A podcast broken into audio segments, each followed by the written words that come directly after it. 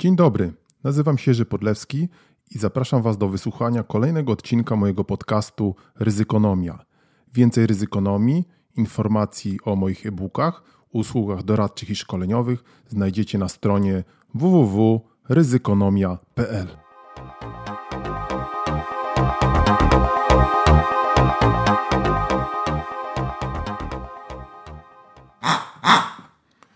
Dzień dobry, dzień dobry, dzień dobry. Kolejny przegląd ryzyka ze świnką. Świnkę już słyszeliście, mnie teraz możecie słyszeć. Kontynuujemy naszą podróż, przygodę z ryzykiem. Nie wiem, czy to jest taka aż fajna przygoda, bo rzeczywiście mam wrażenie, że ostatnio to aż strach włączyć jakiekolwiek media. I oczywiście słyszę czasami też y, takie uśmiechy, że ja nie mam telewizora, ja tego wszystkiego nie wiem. No ja też w zasadzie telewizora nie mam, ale mam różne inne media, czytam, słyszę jestem coraz bardziej przerażony. Hmm, aż strach włączyć cokolwiek. Można nie włączać, ale pytanie, czy to uchroni nas przed ryzykiem. Jak wiecie, mam wątpliwości. Y, krótkie, krótkie jeszcze podsumowanie. Oczywiście zapraszamy Was na y, nasz portal Ryzykonomia. Y, a dziś szczególnie chcieliśmy Was zaprosić do naszej grupy na LinkedIn, portalu profesjonalistów. Tak przynajmniej, tak przynajmniej to się nazywa.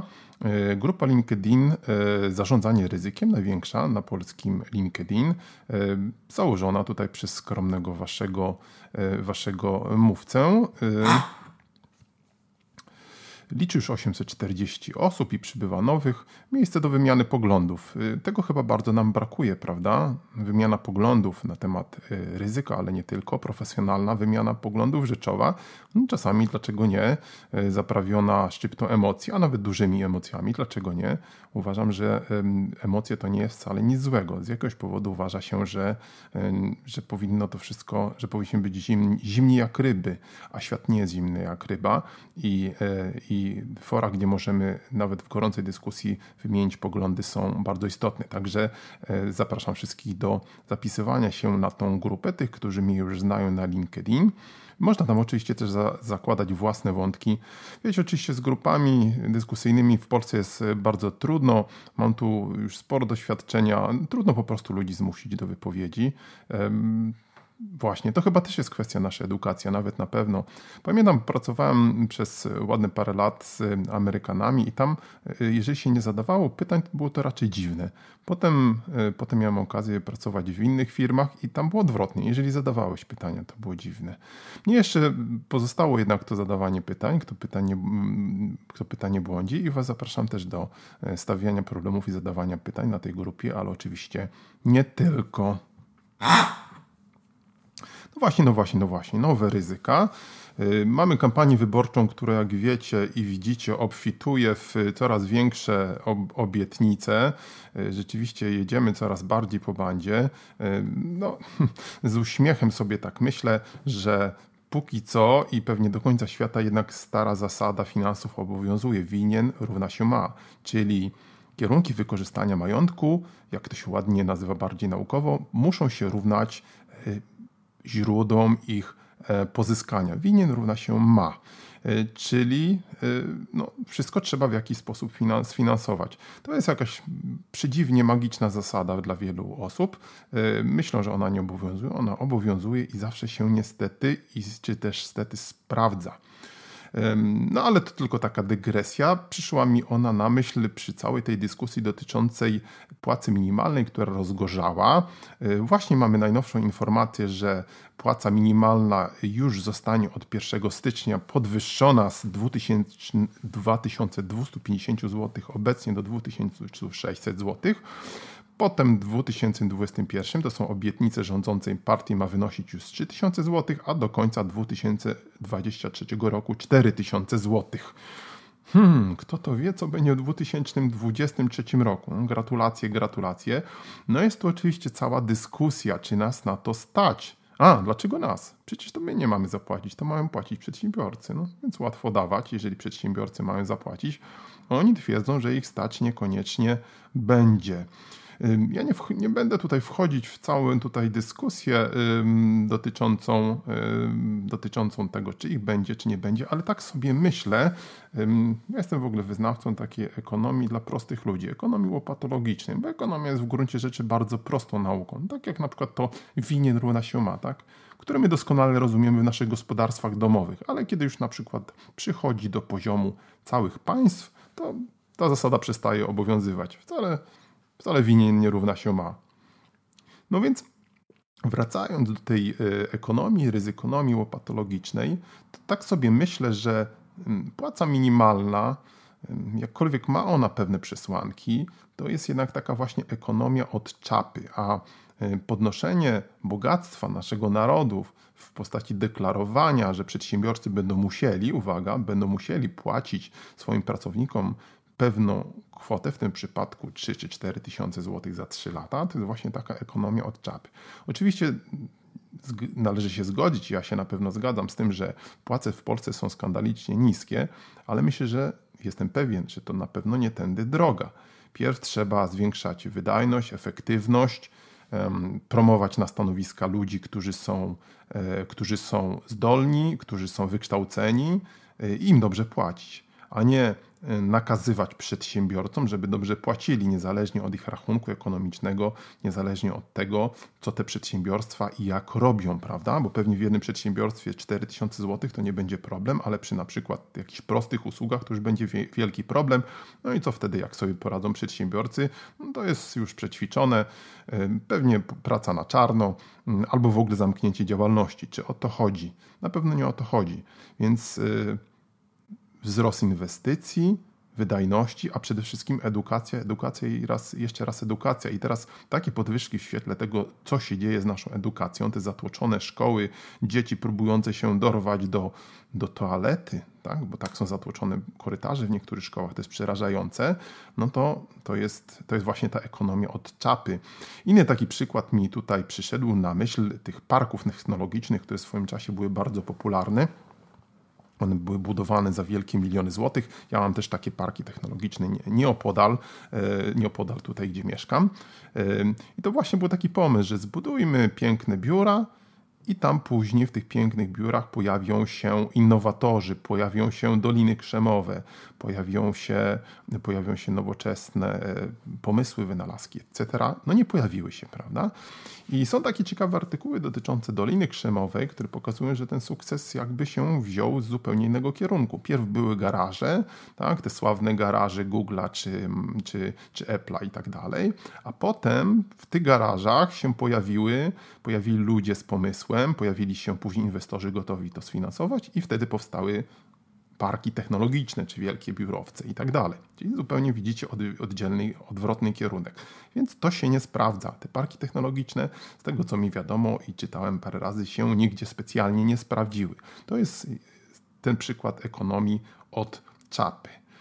A mamy tutaj jeszcze nadchodzący kryzys, mamy te wszystkie niepewności, które wiszą w powietrzu i deklarowanie teraz takich kwot to jest już naprawdę wysoka nieodpowiedzialność i można się spodziewać, że wielu przedsiębiorców już teraz, słysząc co się będzie działo, po prostu swoje działalności pozamyka. Ale mamy kampanię wyborczą, obiecanki, cacanki ze wszystkich stron, a ze stron partii rządzącej one przechodzą już chyba wszelkie granice, co niewątpliwie będzie efektywne, ale my wszyscy obudzimy się w bardzo ryzykownym środowisku, prawda, Świnko?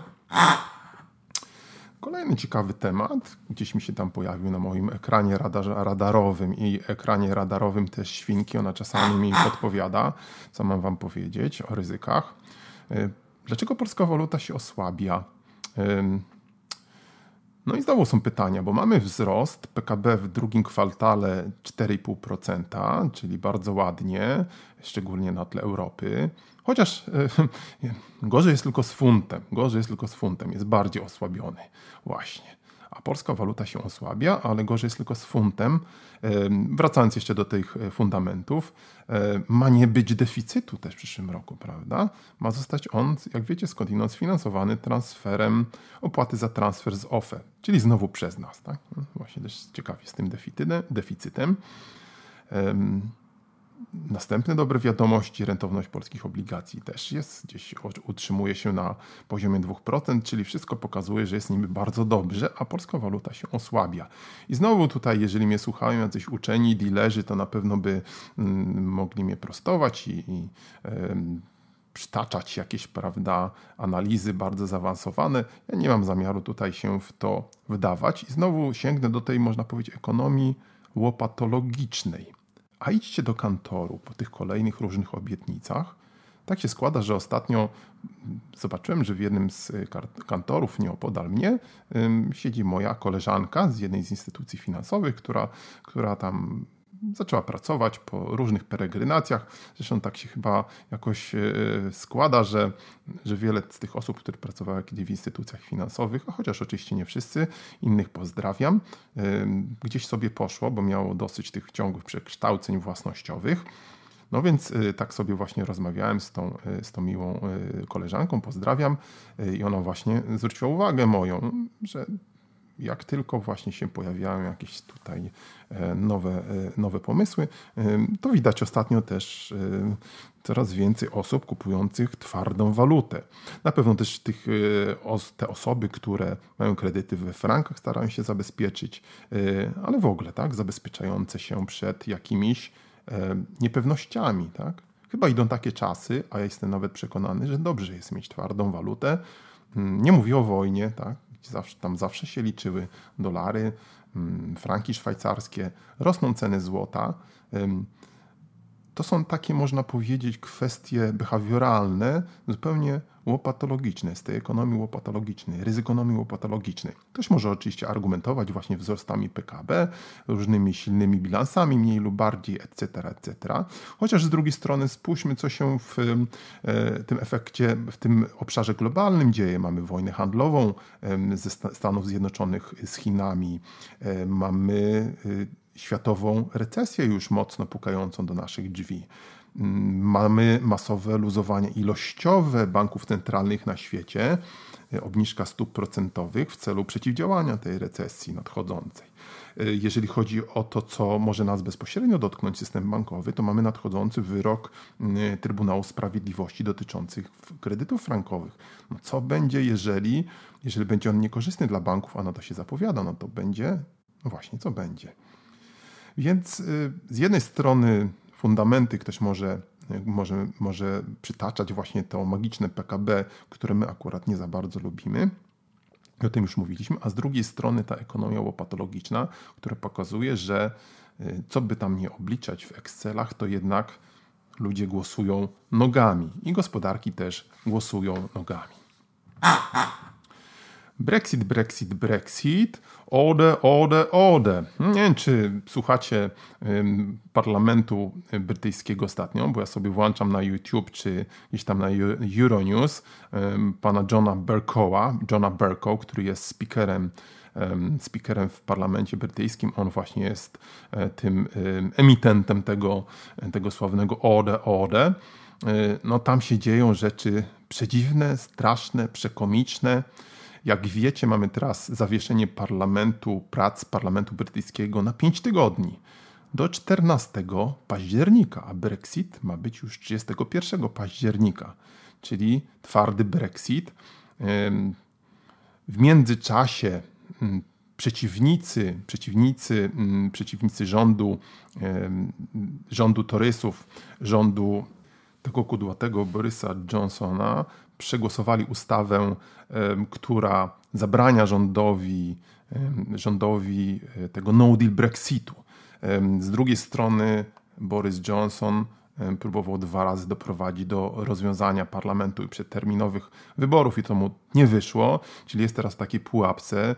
Czytamy w różnego rodzaju źródłach, że się szykują jakieś być może inne fikimiki, żeby jednak e, doprowadzić do tego twardego Brexitu, czyli naprawdę totalny bałagan, totalny nieporządek, co widać oczywiście w gospodarce brytyjskiej. Po raz drugi, w drugim kwartale e, zanotowano e, kurczenie się gospodarki. Jeżeli chodzi o PKB, znowu ten PKB rok do roku, to ono spadło z 1,2, z 1, przepraszam, 80 do 1,2%. Mamy wielki tam nie, pa, nie, ba, nie bałagan, wielki bałagan. Co z tego będzie? I znowu taka refleksja. Krótko mówiąc, brawo Rebiata, brawo, świetnie wam to wyszło. Kolejne ryzyka, ekologia. Zawsze o tej ekologii staramy się mówić. Mamy znowu e, głośną sprawę od dwóch dni blokowania statku z węglem, uwaga, z Mozambiku. Z Mozambiku. Statek Rainbow Warrior, tęczowy wojownik, został abordażowany, chyba to z pirackich filmach, albo poddany abordażowi y, służb specjalnych, sił specjalnych Straży Granicznej, które, y, co widać na ciekawym zresztą filmie dla wszystkich wielbicieli tego typu zdarzeń, działalności służb, służb specjalnych, mogą się przyjrzeć. Y, wybiły, zostały wybite okna w, na mostku tego Rainbow Warrior tęczowego wojownika i aktywiści aresztowani i wyprowadzeni ze statku. Statek zdaje się został później aresztowany. E, nawiasem mówiąc, to ciekawa sprawa z tym Rainbow Warrior, e, tak mi się przypomniało.